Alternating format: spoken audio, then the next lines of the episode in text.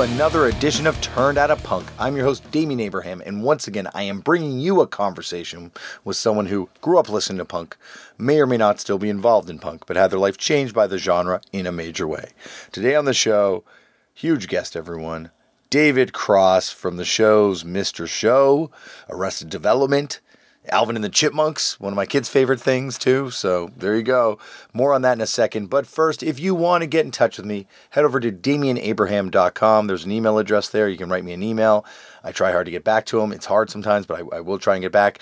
If you also want to get in touch with me in the immediate, you can hit me up on various forms of social media at Left for Damian, L E F T F O R D A M I A N.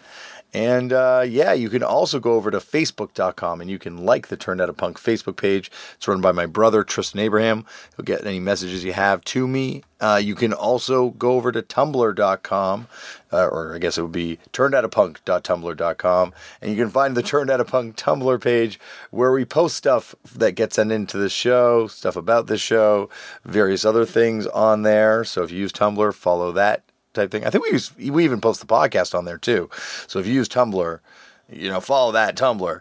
Uh, and also, you can uh, subscribe to this podcast by going over to iTunes.com. If you're an iTunes user, please do this. And also, if you're an iTunes user and enjoy this podcast, please rate and write a review for it on your iTunes page. That would be awesome and a really great way to help this podcast out. Another great way to help this podcast out is just by telling other people about it. If you like the stuff that we do here, um, and you know, if you've come to just check out David Cross, there's been believe me, a lot of amazing other episodes that are worth checking out. You know, people that come up in this episode, other people that don't come up in this episode. So why not subscribe on iTunes and, and take a gander through some of the archives? And also, while you're looking on there, you might notice that there are two other shows in that feed? Well, there are. There is Turned Out a Punk Footnotes, which is hosted by myself and my good friend and your good friend, Chris O'Toole. And each week we dissect the Turned Out a Punk episode and kind of get really nerdy. If you think this show today is nerdy, whew, you gotta wait for the Turned Out a Punk footnotes about this show. That will be super nerdy. There is also on there a brand new show hosted by Tom Bryan and myself called Clobbering Time. And it is a wrestling podcast where we have other guests from the world of music on. We've had Gerard Cosloy, uh, Nikki from the band Nothing. We have a huge guest this week on the show, but I don't want to say who it is yet because we haven't recorded it yet. But trust me, it's going to be awesome. And we just, uh, yeah, talk about wrestling on there. So it's a fun, fun other podcast. If you like wrestling, if you don't like wrestling, you're probably not going to like Clobbering Time. But if you do, check it out. Speaking of checking things out, today on the show, check it out. David Cross is the guest. David has been in tons of things TV shows, movies, uh, you know, comedy albums, books, TV specials, all sorts of stuff. But he's always been someone who's been really cool and able to do things you know, when I've asked him to do things like like be on a fucked up benefit record or be on this podcast. The reason I kind of thought it'd be awesome to have him on this podcast is recently Henry Owings from Chunklet Magazine posted a clip. Actually, I think he posted a while ago. I think I just re-saw it again recently. But in this clip, it's a young Ru- RuPaul playing with RuPaul in the U-Hauls, and at one point the guitar player uh, pulls out a cigarette and is being interviewed, and who leans in to light the guitar player's cigarette? But David Cross. So I had to find out the deal with this video clip. I had to find out about RuPaul and David Cross being friends in Atlanta in 1982 and all this sort of stuff. And here it is for you, everyone. I'm not going to waste any more of your time blathering on, telling you how I met David and all that kind of stuff. You can find all that out on Turned Out a Punk footnotes this week, because I assure you, I will blather on on that show with no mercy. So listen to that at your own risk and your own peril. But for this show, I will let you sit back, relax, and enjoy David Cross on Turned Out a Punk. David Cross, thank you so much for joining me. As I just said, literally before I press record off air for another one of my harebrained schemes, because this is the second time uh, I've dragged you into something.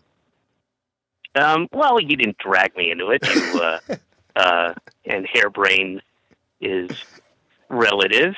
Scheme. I'll give you scheme. Scheme. Okay, scheme. scheme. Okay, well, at least I got one out of three ain't Like, bad. That's like uh, something the Little Rascals did to earn twenty cents. Uh, but yeah, Well, it's a happy to podcast. be a part. Well, thank you. It's a podcast, and I have not figured out how to monetize it yet. So I would settle for a Little Rascals twenty cents right now.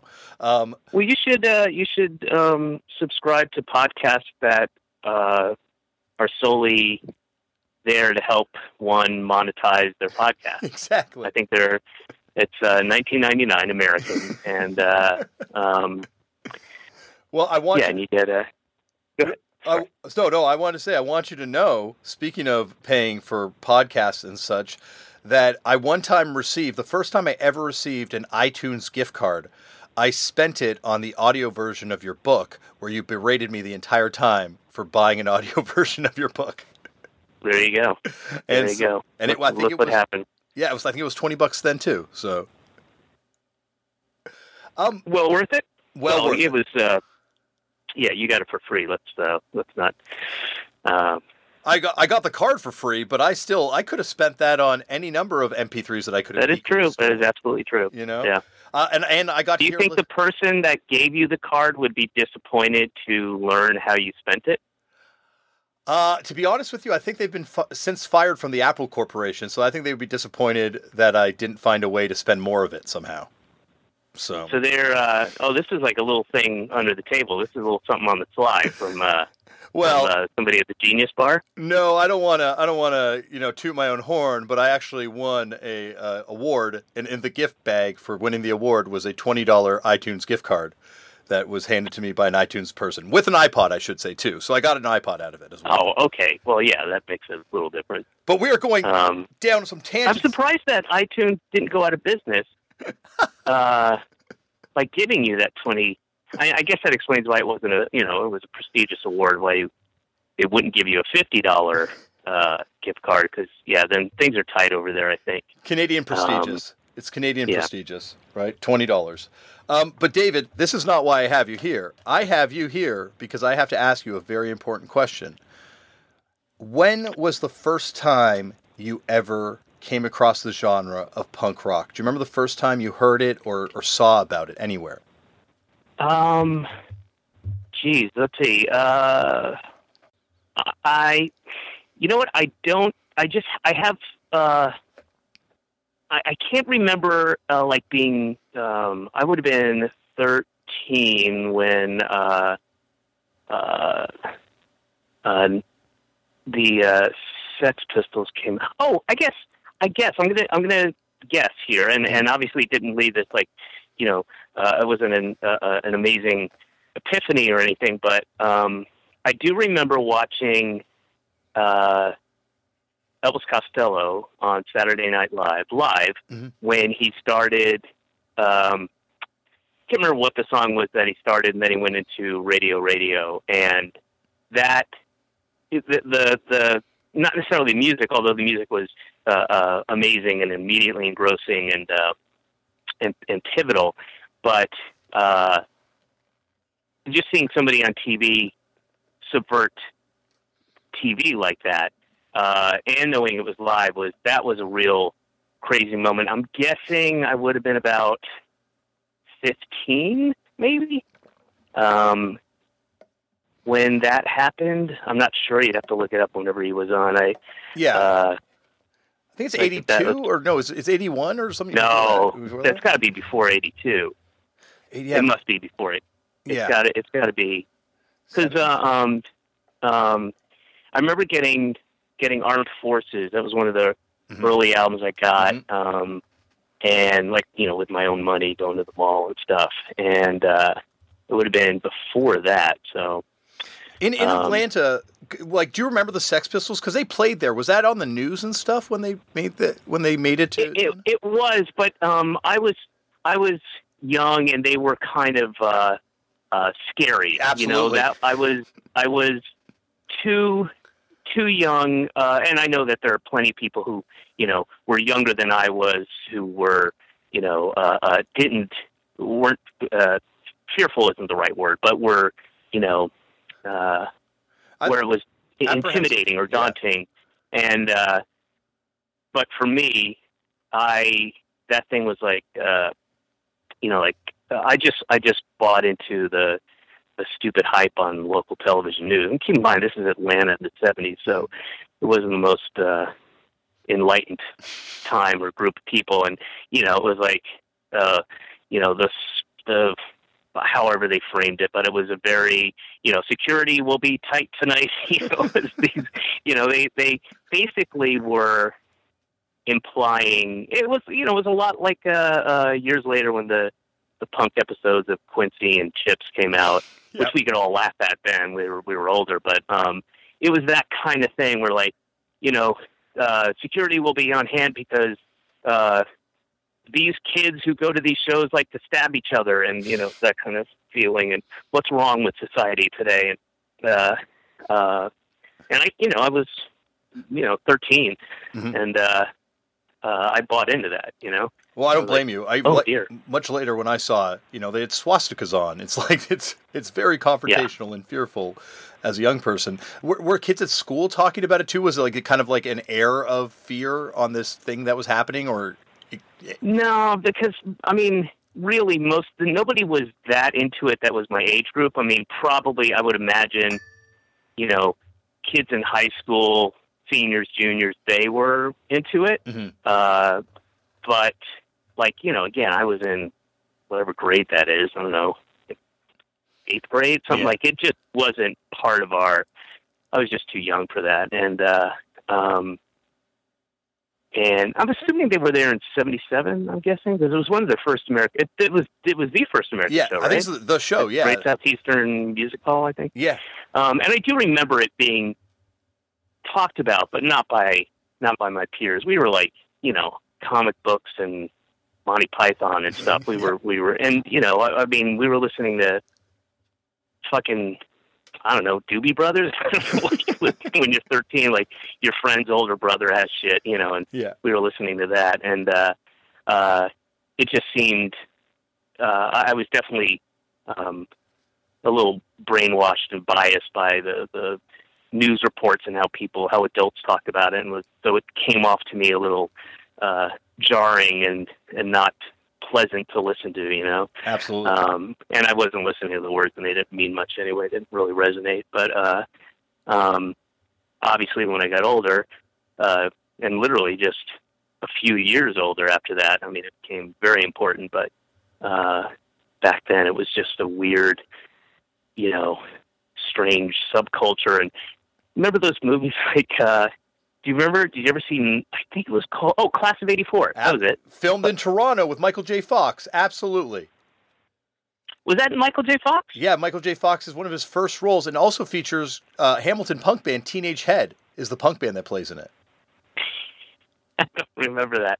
I just remember. I think it was Vince Van Patten, right? Wasn't he the bad guy? Yeah, yeah. Uh, and they just, I loved it because it was the same thing as the Chips punk episode, mm-hmm. where like literally just you know they went down to Ricky's on uh, uh, you know on Eighth Street or something in Manhattan and bought a shitload of uh, uh, you know manic panic uh, green hairspray. you can see it like coming off of them. just the dumbest.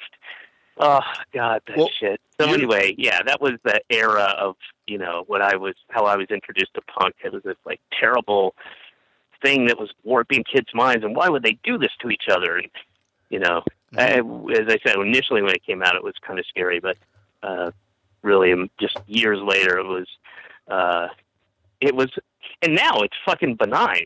Yeah, I mean, it's just the most.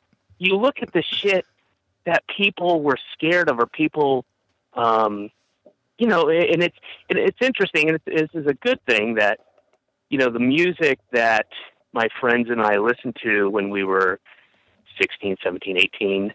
Uh, and we were, you know, called fags, and that music is fag music and pussy and blah, blah, blah. And, um, you know, that's like, it, totally, that's like classic hits now. That's like selling, you know, they sell carnival cruises and, you know, blue jeans and shoes and uh, sports drinks with but back when that came out, it was all like faggot, listening to that stuff, and you know. Well, it's even weirder in 2016, where you have indie rock has become kind of like the the Trans Am rock of the current day.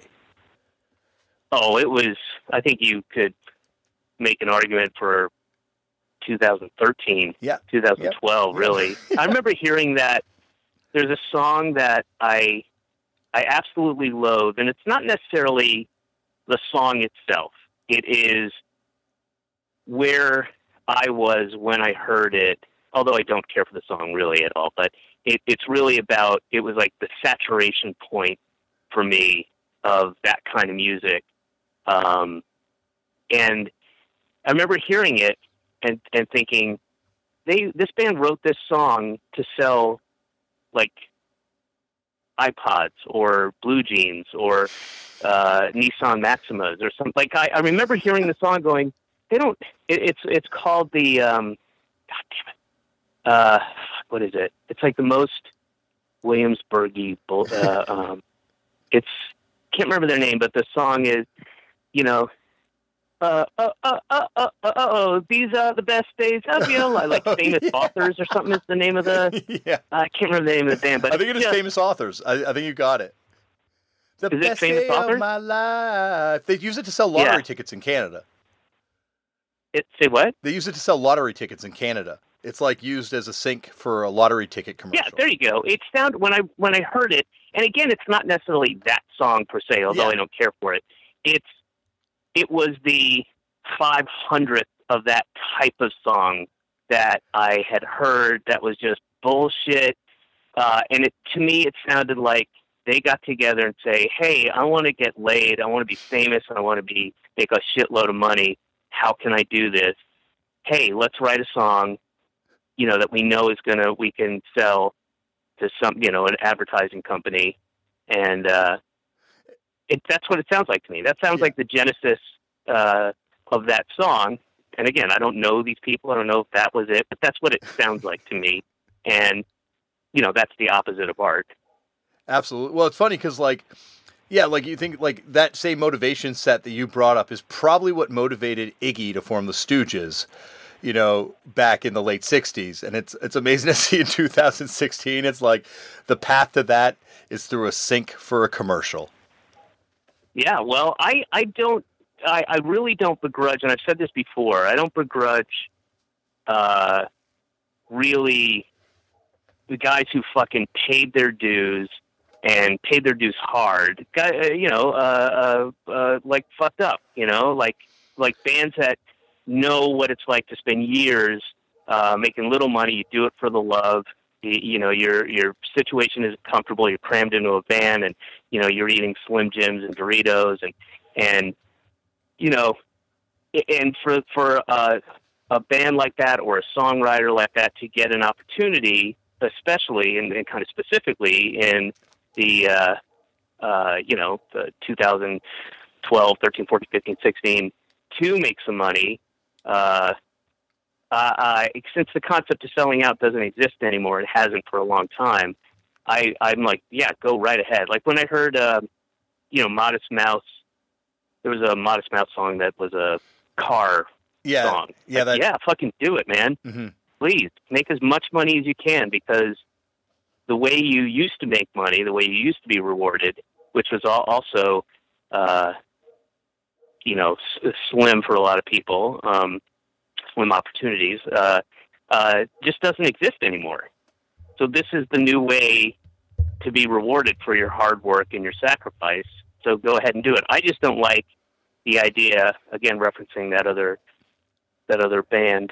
Um, and again, it could be, you know, of Monsters and Men or Imagine Dragons or whatever the fuck it is. Yeah. But it, it sounds like the genesis of that song was let's make some fucking money. well, back back to you before before the cynicism set in, and when it was still the optimism of finding this new music. Actually, I, before we get too into it, just because I'm interested in the comedy motivations, you mentioned Mon- Monty Python. What kind of comic books were you reading? What were you a fan of, Marvel or DC? Um, I really, I, I wasn't. I had, I was a, a um, Mad Magazine, Yeah, Crack, yeah. Plop. If you remember Plop, Yeah, uh, um, uh, National Lampoon, and you know, it was, it was a, it was a pretty quick and easy uh, transition into National Lampoon, and I was never.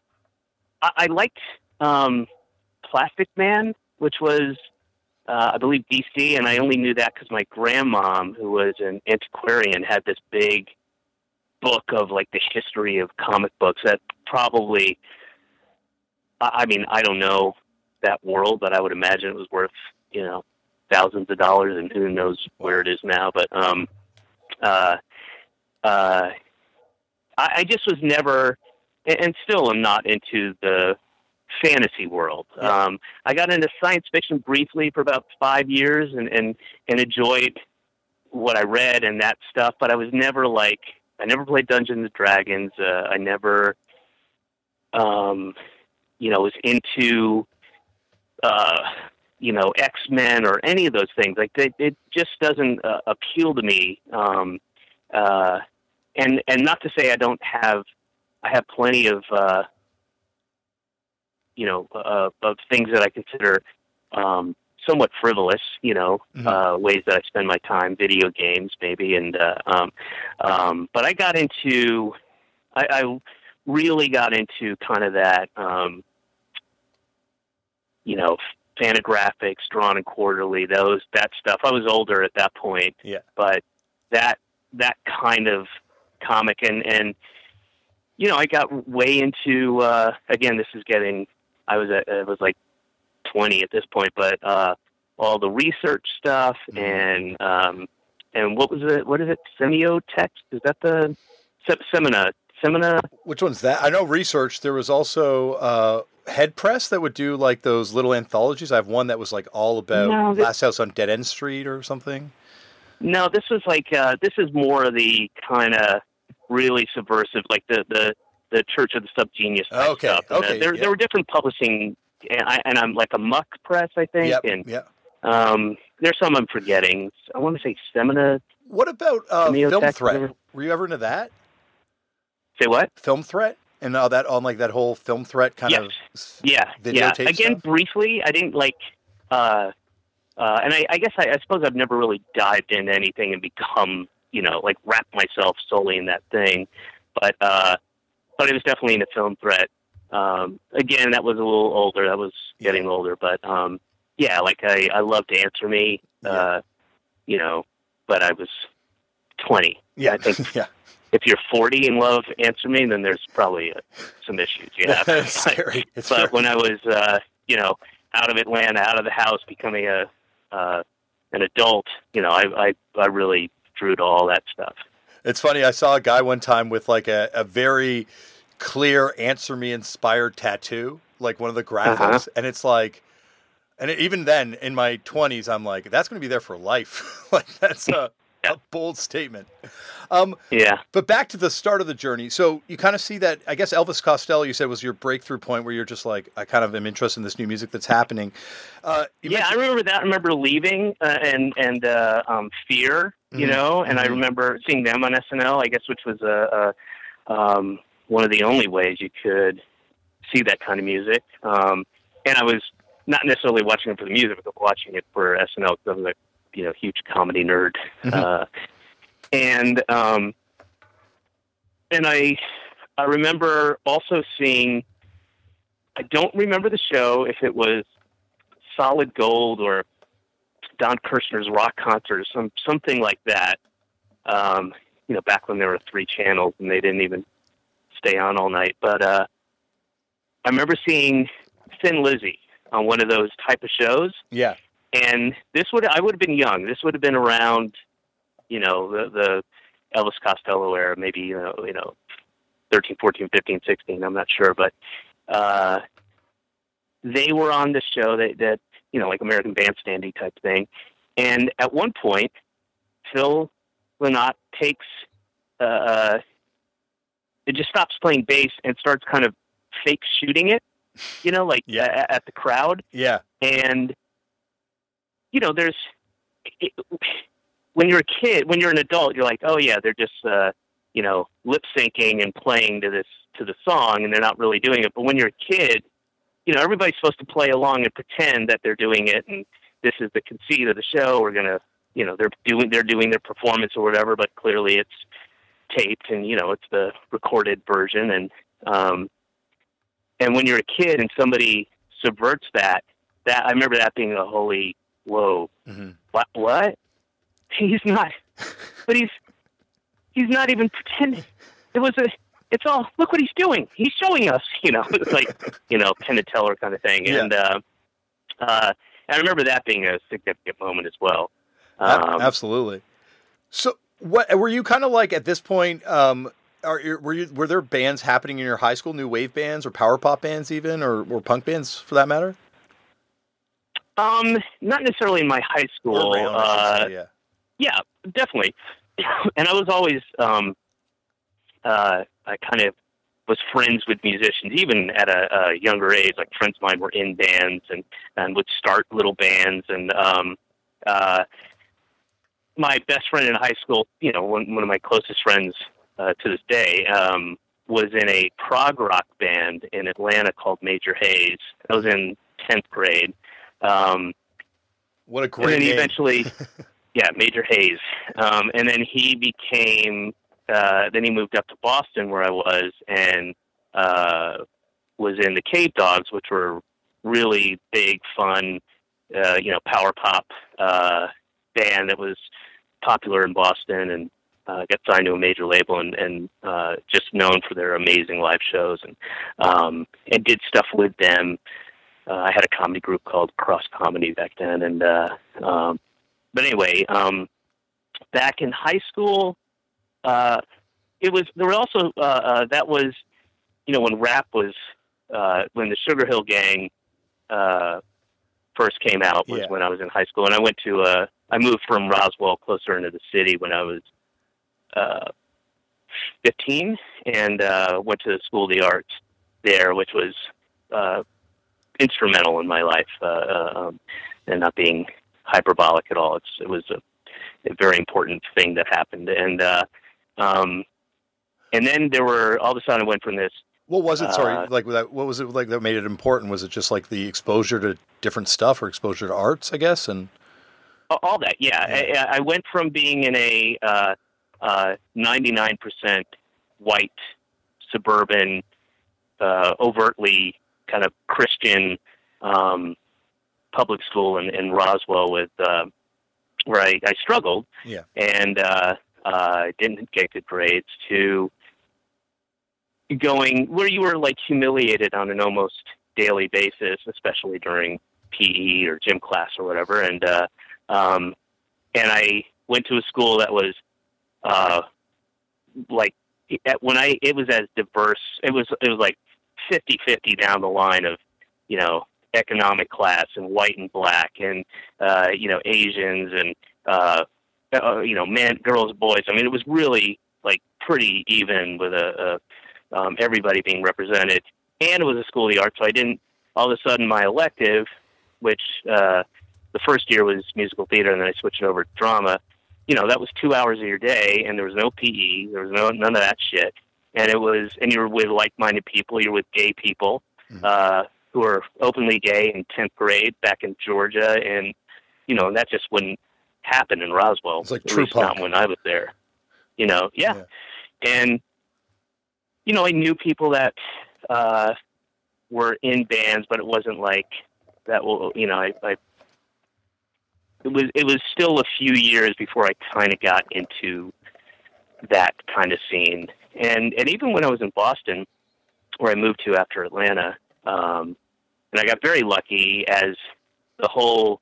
I mean, really crazy lucky when you think about it. The whole uh, Athens, Georgia thing, which kind of leaked into Atlanta just because of uh, proximity, Mhm. was happening when I was in high school. Then I moved to Boston for that explosion, and I I mean, I, I was very lucky and fortuitous. Then I got to see a lot of, a lot of great stuff early on, uh, just by luck of geography, and uh, um, you know the. Uh, uh, uh,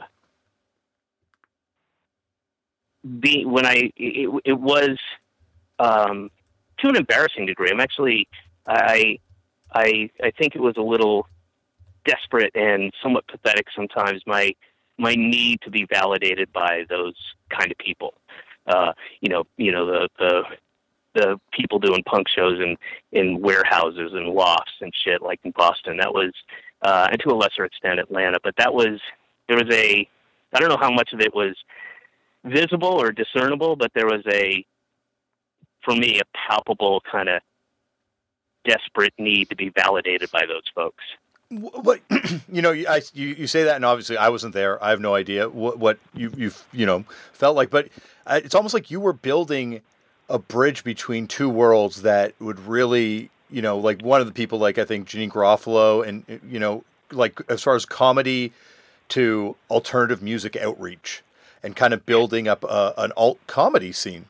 You know. Yeah, there. It, you know, I I wasn't. Uh, uh, first of all, it was not a concerted effort, and yeah, uh, I'm not saying that you're implying that, but but it it wasn't. It was just very natural, yeah. and uh, and I was one of a, a number of people, and uh, you know, there are other pe- people on the other side in the, the music world who would reach out to us like, hey, man, we're doing this show. Do you want to, instead of having this band open, we thought you'd open, or we do a whole night of stuff like that. And, um, and there were these shows, as I referred to before, like in the, um, kind of, you know, old warehouses in the south end of Boston. Um, uh, there was a place called House of Borax where we used to do all these shows, and it was, you know, it was a it was a very kind of DIY punk aesthetic to the show, whether it was comedy, music, or both, mm-hmm. um, or theater too. Um, I remember John Ennis, who was in uh,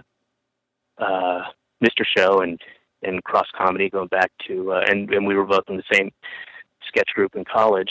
Uh, were he put on uh, Death of a Salesman. No, not Death. I'm sorry, American Buffalo. He put on American Buffalo at one of those things, and you know, uh, so it was really, you know, it was just the aesthetic of of getting together and doing that, and uh, um, again, very natural. Just sort of, we were all in the same community, and it's all the same hours. You know, mm-hmm. you drive an hour out of town, you go to Leominster or Fitchburg or wherever the fuck you're going. You do your set, whether it's stand up or music, and then you get you know fifty dollars cash under the table and uh, um, drive back home, and everybody's drinking because you don't have to wake up until three o'clock in the afternoon, and that you know those two communities, uh, you know, very much fit together. Mm-hmm. Like, I guess, what kind of shows were you? What kind of bands were playing there, and shows that you were helped putting on? Was it stuff coming over? You mentioned Athens, and I guess that explosion was huge as far as American music goes. Was that were those bands coming over and playing in Atlanta at that point, or is it like touring bands from? Oh, the Athens bands, yeah. yeah, yeah, yeah, for sure, because that's where the money was, and it yeah. was only a, you know, now it's like a fifty-minute drive, but back then, before it was all connected, it's like you know an hour and twenty minutes, hour fifteen minutes. You go, uh, uh, um, and you know you play. Bands would open up for somebody at the Agora Ballroom or one of those old or you know 688 or Spring Street or any one of those clubs, and uh, um, and this whole scene, you know, Atlanta was uh, really starting to, you know, that scene was starting to burble up. It was a very uh, uh, gay centric, uh, uh, and and you know, there's there was very little um, animosity between groups. You'd have uh, like the clip that you mentioned, you know, you sent to me uh, um, of that show. It was like it really was a melding of all these different, you know, all people who had been kind of marginalized in some way up to that point. Um, and that's one of the best things about Atlanta, and the um, and certainly what I got to experience is, you know, a scene. And back then, it, you know, I can't underscore this enough. There was it was not safe for a lot of people. Like, you know, there was uh, before it was called fag bashing. There was plenty of that shit, and you you would be severely ostracized in, you know, 1980 mm-hmm. uh, at a high school, and uh, certainly in the suburbs or or more rural areas. But you know, Atlanta didn't really seem to have that. It was uh, uh, very progressive in that way, and it's a very gay friendly big city. Um, and you know, I got to experience that, and uh, uh, I, I feel like I've run circles around the question you asked me originally. No, no, no. no. I was just asking. I kind of was just also just trying to get at like some of the. First... Oh, did those Athens bands come yeah, down? Yeah. yeah, all of them. Oh, yeah. Oh. So, what were some of the bands that you like? First, kind of bands that you gravitated towards, like you know, even locally or internationally, beyond that Elvis Costello. Oh yeah. Uh, well, I would go see, and and again, keep in mind, uh, you know, teenage confused hormones, but I would, uh, I I would have a crush on who whatever uh, female lead singer would come through. Mm-hmm. I mean, it didn't matter, and uh, the fact that they were up there singing or playing bass or whatever they were doing.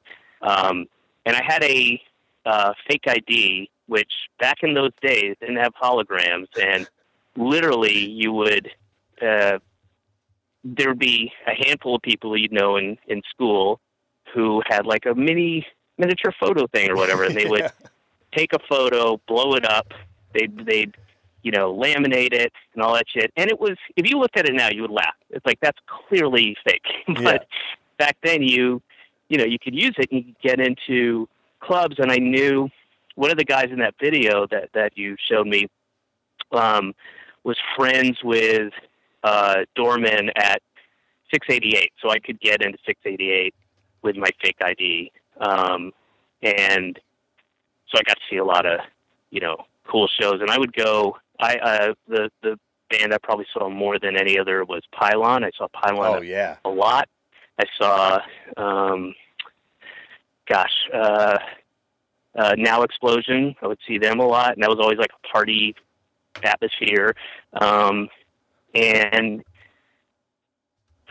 I saw OK a couple times, which had Lynda Stipe, Mike Stipe's sister, REM. One of my favorite photos that I cannot find, but uh, two of my friends and I uh, cut school in uh, this is when I was in Atlanta going to school of the arts, and my friend Craig Williams, uh, another guy, and I, and uh, we were at the Piedmont Park Arts Festival. It used to be in the spring, and uh, and there's just a photo of us on a little kind of rise watching REM, you know, which they weren't really big at that yeah. point. Yeah. Uh, they just pretty much come out with a single. And remember, there's a band called Little Tigers they were opening up for, okay. or vice versa.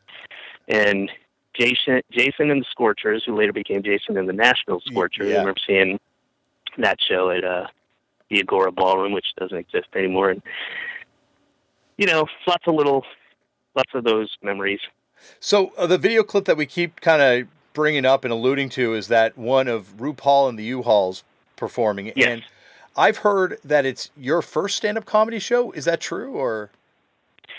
Uh, the first one I ever got paid. I did. Um, uh, I did a couple, you know, uh, open mic sets, uh, and I started doing open mic sets at the Punchline in Sandy Springs, and uh, and then that was the first time I uh, did a set with a band. I, I have an old, uh, uh, like a mimeograph copy of an old uh, Creative Loafing ad, which is the Arts Weekly there, and uh, that's uh, the band I opened up for was called Mr. Phelps. Remember that, which is the name of the guy on uh, Mission Impossible. Okay. Um, and it's like, and you know, comedian David, and and uh, and then that show uh, I'm not sure where that came in the chronology of it. It definitely was my first show, but it was a very, very early show, and my set was weird and esoteric and not very accessible or funny, but um, you know, appeal to that kind of sensibility, I suppose. And um, uh, and I knew those guys. I knew uh, Robert Warren and uh, um, uh, Todd was Todd, Todd Butler and uh, and RuPaul and those guys from that world. And uh, Mm-hmm. Robert and I went to school together.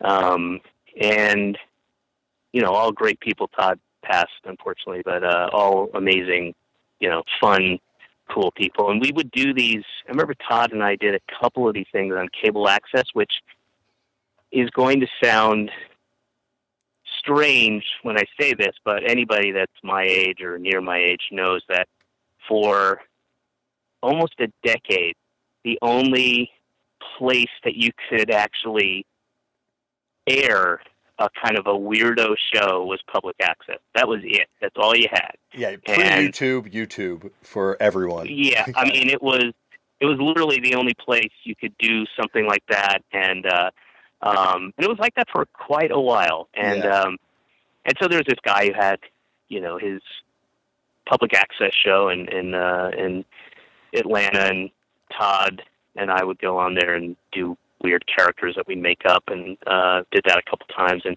you know, again, it's all part and parcel of that kind of. Uh, community and aesthetic and uh, um, Are there tapes of that at all, or like I've never heard? I have no idea. wow. I mean, I'm talking like 1980, uh, 1980, 81, 82, that sounds amazing. maybe 83 at the latest. But Oh. you know, um, yeah, it, it was. Yeah, there were there were stupid things. You know, like uh, whatever. Like, oh, we played guys who were abducted by aliens, or just stupid. And it was just you know, it's that cheap shit, and we're clearly putting on. You know, we're Yeah. I got a fucking earring and a Jew fro, so I'm not, you know, whatever. but um, you know, it was uh, it was fun, and uh, um, but yeah, that was one of my first, certainly one of my first sets. I think the first set I ever got like twenty bucks and uh, all the beer I could drink. and really, at, when you're 18, that is that's all you want. Yeah. that's really all you want, unless you're uh, Martin Shkreli, and then that's not all you want. But uh, you know, it, it's uh, it was fun. It was definitely fun. What like what was the uh, you know you, you talked about Python, Monty Python earlier. What were some of the other comic influences, especially stand-up influences that were kind of pushing you to kind of do that in the context of you know other sort of kind of subversive stuff that was happening? I, I would say the greatest overt influence on me was Andy Kaufman, Mhm. and and then also influential, but more subtly, I would say Lenny Bruce and Richard Pryor and Steven Wright and uh, Steve Martin, Mhm. uh, all all pretty pretty big in their own ways, and um, and Jonathan Winters too.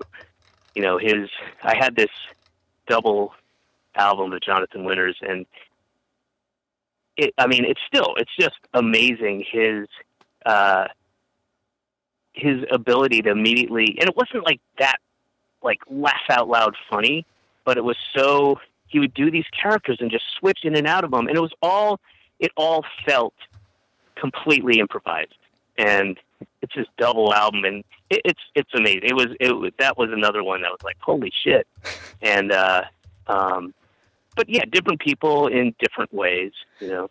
Was Andy Kaufman's wrestling stuff showing up on the Atlanta TV at all? Because it was Memphis, so I know. Oh yeah, yeah. Oh, oh, absolutely. That the the wrestling was huge um, in uh, when I was growing up, and that was another thing that you know uh, back to the the comics kind of thing. Like, uh, and again, I'm not denigrating it in any way, but uh, and I have a lot of friends and people that I really respect who are way in wrestling, but I never got into it. It just seems so silly to me Yeah.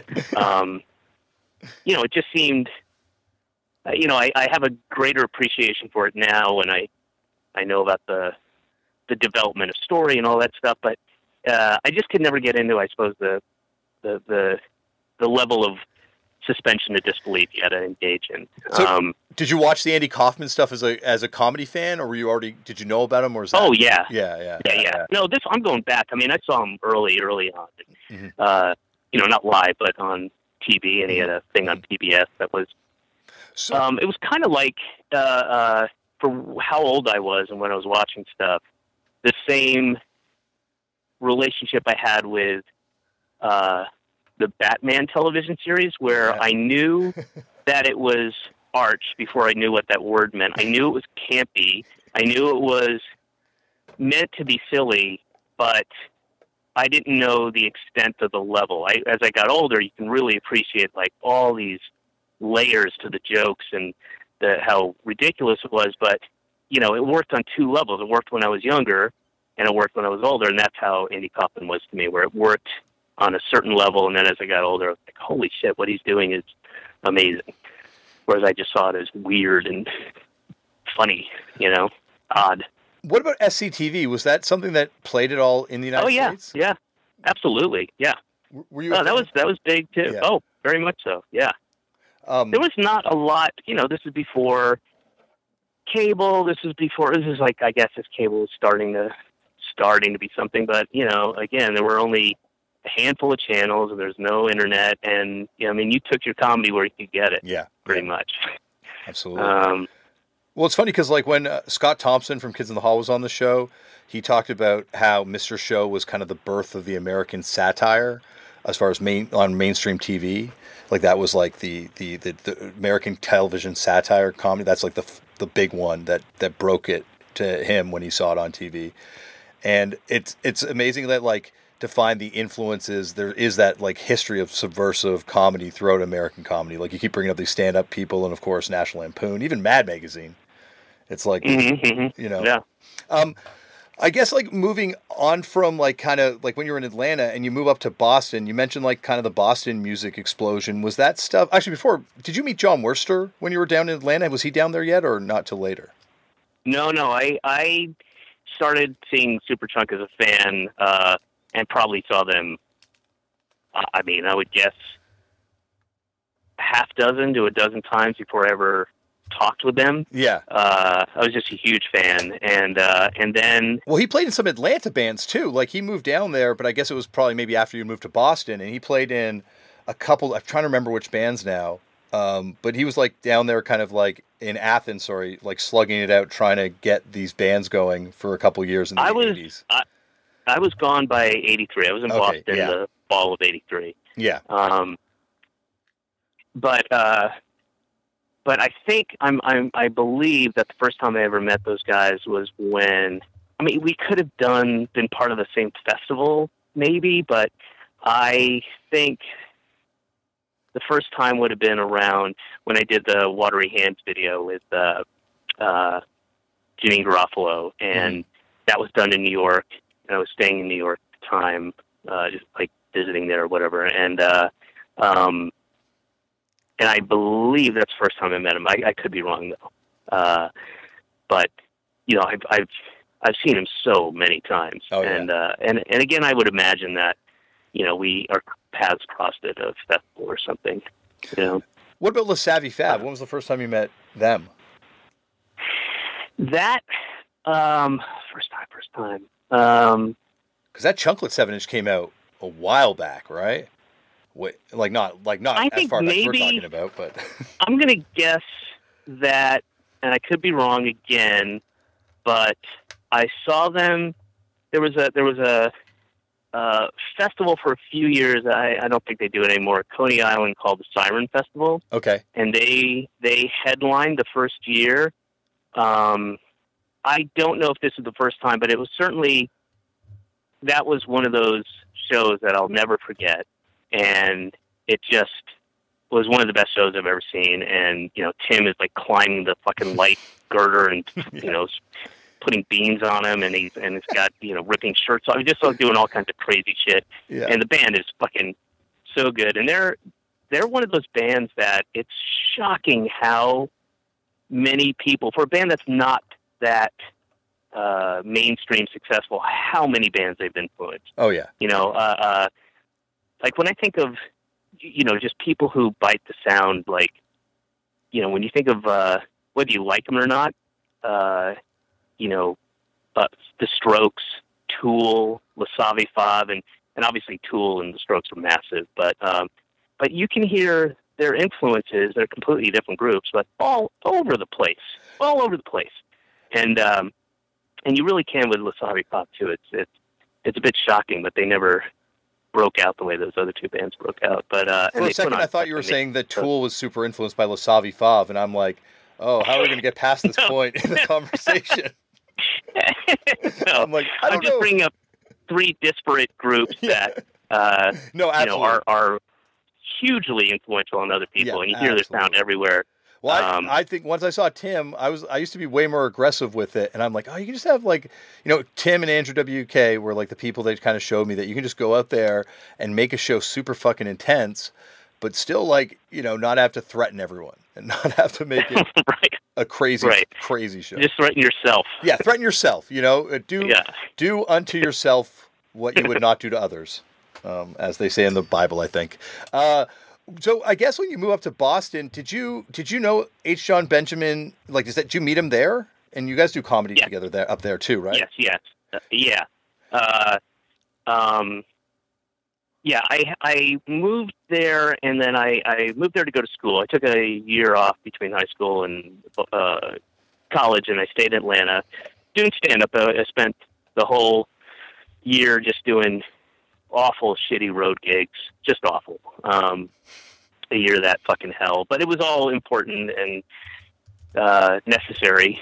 Um, and then I, you know, I also, uh, you know, I didn't have money to go to school, and I, uh, the high school wouldn't release my trans- transcripts unless I did community service, and I didn't uh, want to do that. I the only school I'd been accepted to was Emerson. I was trying to go to NYU, but I said, "Fuck it, I'll go to Emerson," and uh, and then went up there and dropped out almost immediately. But the I, you know, I made friends that are lifelong friends, and uh, um, John Ennis being one of them. We there was this uh, sketch group, and um, he and I clicked. He was like my when I was auditioning, and he was already in the group, and he was like my scene improv partner, and we just clicked immediately and became very close immediately, and uh, um, and then I got you know still doing stand up, and uh, uh, that what would become known as the alternative scene, at least in Boston, uh,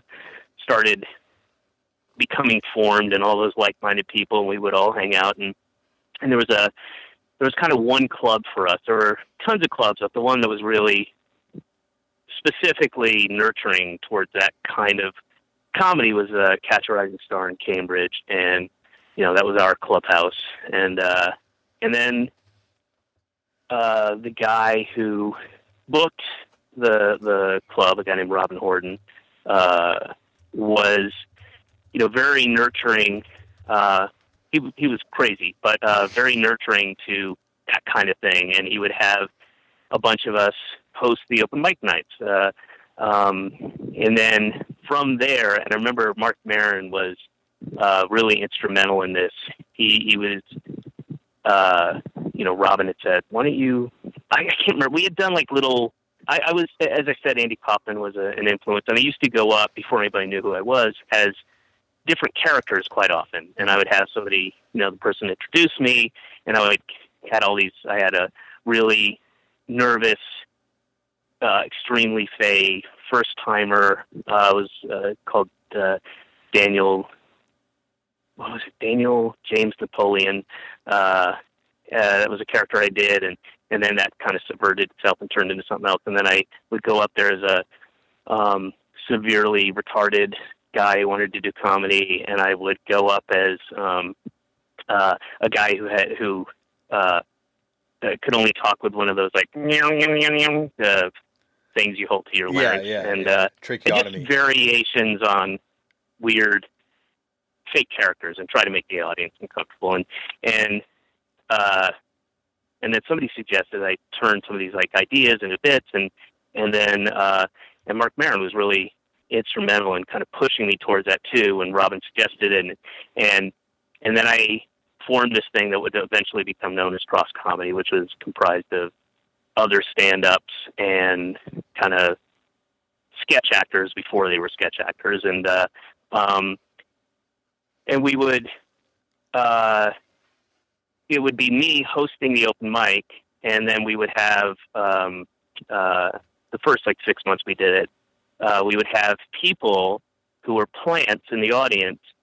Uh, we had we again we had variations of fake things, and these people weren't stand up. They're they're like sketch actor guys. A guy named Kerry Prusa would do one, and um, uh, Ed Driscoll and Grant Taylor. We had all these people, Paul Kozlowski and John Benjamin, Sam Seder, and uh, Lauren Dabrowski, and all these people, and they would do, you know, we, we'd write it. We'd actually write these bits out, and and they'd be like the fifth comic up, and you would see this, or the audience would see a, a parade of open micers, and then this person would come up, and the whole thing would just collapse from there. But no, the audience didn't know it was fake, and we'd even have them standing in line uh, with the audience to get in.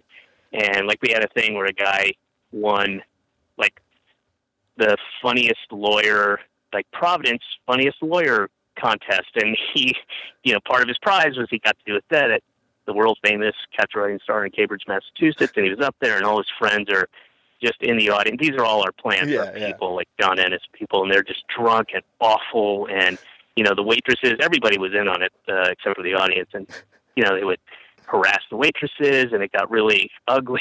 and um, behind the stage, like there's this little, you know, tiny little stage riser, and then directly behind it on the right side was the doorway that led out. We were un- it was underground, so it led out to this uh, fluorescent light, tight concrete hallway, and this guy would just be so obnoxious, wouldn't leave the stage, and uh, well, one of the bartenders there, this guy named Rick, was awesome. This huge, big guy, big bear, and uh, they're on the backdrop of all Catch a Rising Stars, the Catch a Rising Star backdrops. It's like bookshelves with stupid little kitschy knick-knack things. We had a baseball bat, and then we put a chair that you couldn't see, the audience couldn't see behind the uh, the exit into the hallway, and then we would have this guy taken off stage, and Rick would we just uh, choreographed it so he'd be thrown out, door would be open.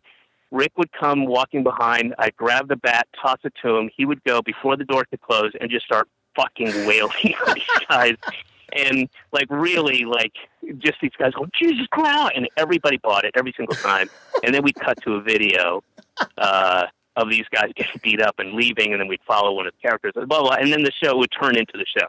Wow. And then we'd use we had two stages, and we'd use the tiny little areas, and we'd use them to put sketches up, and so the whole thing would unfold and turn into a sketch show before you knew it. And then eventually, word caught on. We got press, so it's it would start a little differently, but but for about six months, that's how it would open with a different fake comic, you know, leading us into a, what became a sketch show. That's awesome. So you mentioned earlier that there were, you know, bands involved once again in Boston. Who were some of the local Boston bands at that time that you kind of were were feeling or that were kind of, you know, around or wanting to be involved?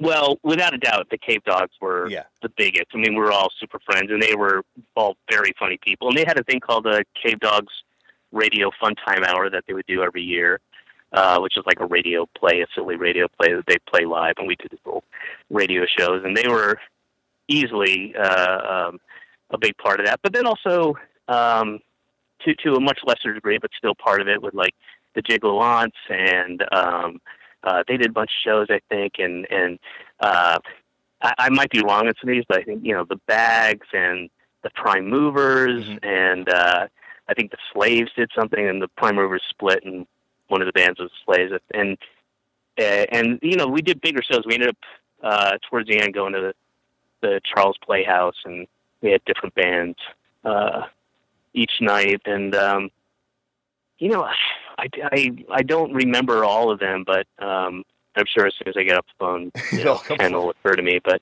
um, What about the Neats? yeah, it were was- the Neats around still and and uh Dread in the they were around, but I don't think we I don't think we uh, we all worked together in Yeah. that capacity.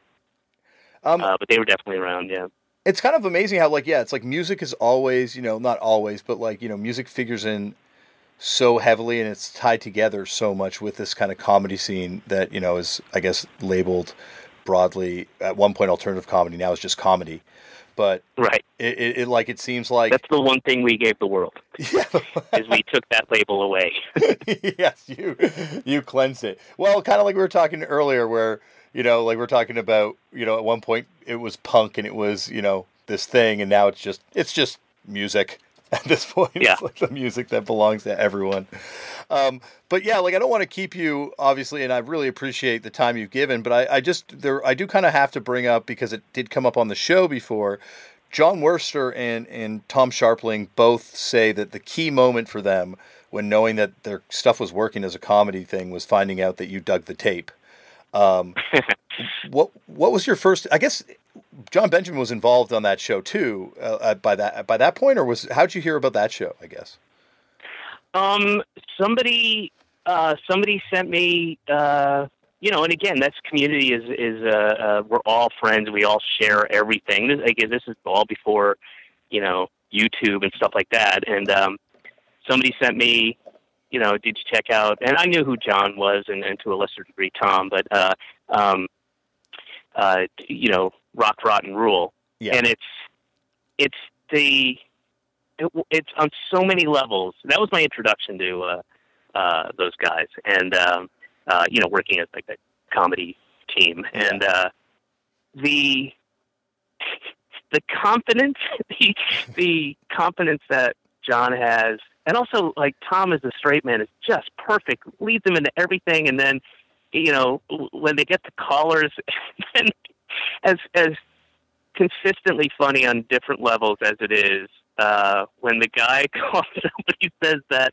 madness and then it's oh fuck oh shit You okay? yeah I got stung By a bee? uh, like a little yellow jacket. Oh, jeez. Sorry, I'm upstate. No, no problem. Oh, I have goosebumps now. Are you allergic? Um, no, no, okay, no, phew, no. phew, okay. Uh, there's wasp here and all kinds of shit. I'd be like, this was a terrible ending for the podcast if you're allergic and die on the phone with me. Get the. Yeah, like, where are you, John? oh God, David, please, where are you? Why did I come here alone? Um, uh, what was I going to say? Um, Before you yeah, start dying, we were kind well. of, we were talking, Uh, we're talking about oh yeah, so show. the the when he says that uh, madness invented ska, yeah, and the guy, I think the caller's from New Jersey, if I remember, and he's furious and he's arguing with him.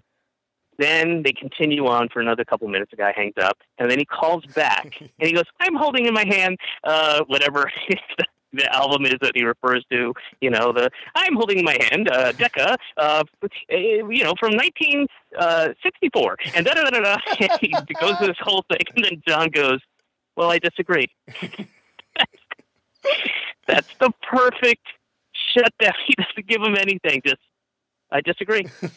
he disagrees about the fact. And the guy's so angry. He went and he dug up his fucking album. Furious the whole time. And oh man, that was. uh I mean, there's so much great shit, and I have their big, big, big box set, but Yep. that still remains because of the epicness of the trolling on that, and that it really is. It's so perfect because it's just a you know the ultimate argument settler, yep. and Yep, it's just based on this guy's stupid, uneducated, subjective opinion, and people are are furious Uh, and it's absurd. Just it's a list of Journey, uh, Rock, uh, ACDC, Rule, uh, Judas Priest, Rock. What Judas Priest rock? Yep, they rock. and that's it. It's just a guy. It's stupid. Has compiled this, you know, book you'd find at the uh, register at Barnes and Nobles as a impulse purchase, and they give it credence, and people allow them to give it that credence by giving it that credence. Oh, it's great. I guess that's the thing. Comedy kind of had that, you know, and like I, would, I remember getting the just Far a Laugh tapes or Oh yeah. or bootleg Oh. copies of Mr. Show because it was before the DVDs came out, so it was just like old Yeah. HBO tape copies that people were circulating around. It, it- it, definitely had that kind of tape trader, underground punk, underground metal quality to it. Very much. Yeah. Um, David, I could talk to you all day, and I'm not going to punish you about Mr. Show because, my God, that would be two podcasts by the time I was done. But I got to go watch you now in Alvin the Chipmunks because my kids love you in that. And uh, There you go. this, yeah, For the kids. you serve you serve three generations of Abraham men. You, my dad loves your comedy, I love your comedy, and now my kids love your comedy. So, That's great. yes. So you got you're getting I'm I'm I'm in, I'm uh, creating residual revenue for the future. So when I'm an old man, those kids will grow up and discover the other comedy, and then I'll be able to get my 27 cents exactly. You're building a check at the of brand. the year. You're catching Yeah. them young and keeping them in the the David Cross brand. Uh, David, thank Well, you my so pleasure, much. dude. Damian, and uh, uh, I'm uh, yeah, absolutely pleasure to talk to you, and uh, uh, this is great fun. Thank you, David, for coming on the show. And David will be back for a part two in the future. Some point. At some point in the future, I will make sure he comes back. I promise. I promise. Also, I think it's Tim Van Patten that's in class of 1984, not Vince Van Patten, like we thought in the episode. But that's it. That's the only uh, correction that I can think of right now. Any more corrections, check out uh, Turned Out a Punk Footnotes. That's normally where I get corrected by people that listen to the show. Speaking of people that listen to this show, you and they will be very excited by next week's guest. Next week on the show, forget Jon Stewart. We have the real king of late night punk TV show hosts. Next week on the show, it is Craig Ferguson. That's right, Craig Ferguson from all sorts of stuff Celebrity Name Game, uh, uh, uh, Late Late Show, uh, so much stuff, so much stuff. But he was also in a slew of amazing Scottish punk bands. All that is on next week's show. It is incredible. I assure you, you will enjoy it. So, why not do yourself a favor and subscribe to this show? Tell your friends about this show. Follow me on social media at Left for Damian. And I will see you next week. Go out there and make your own culture. Anyone can do it. Check out Turned Out Punk footnotes. Uh, and yeah, I'll see you over there. Thank you for listening.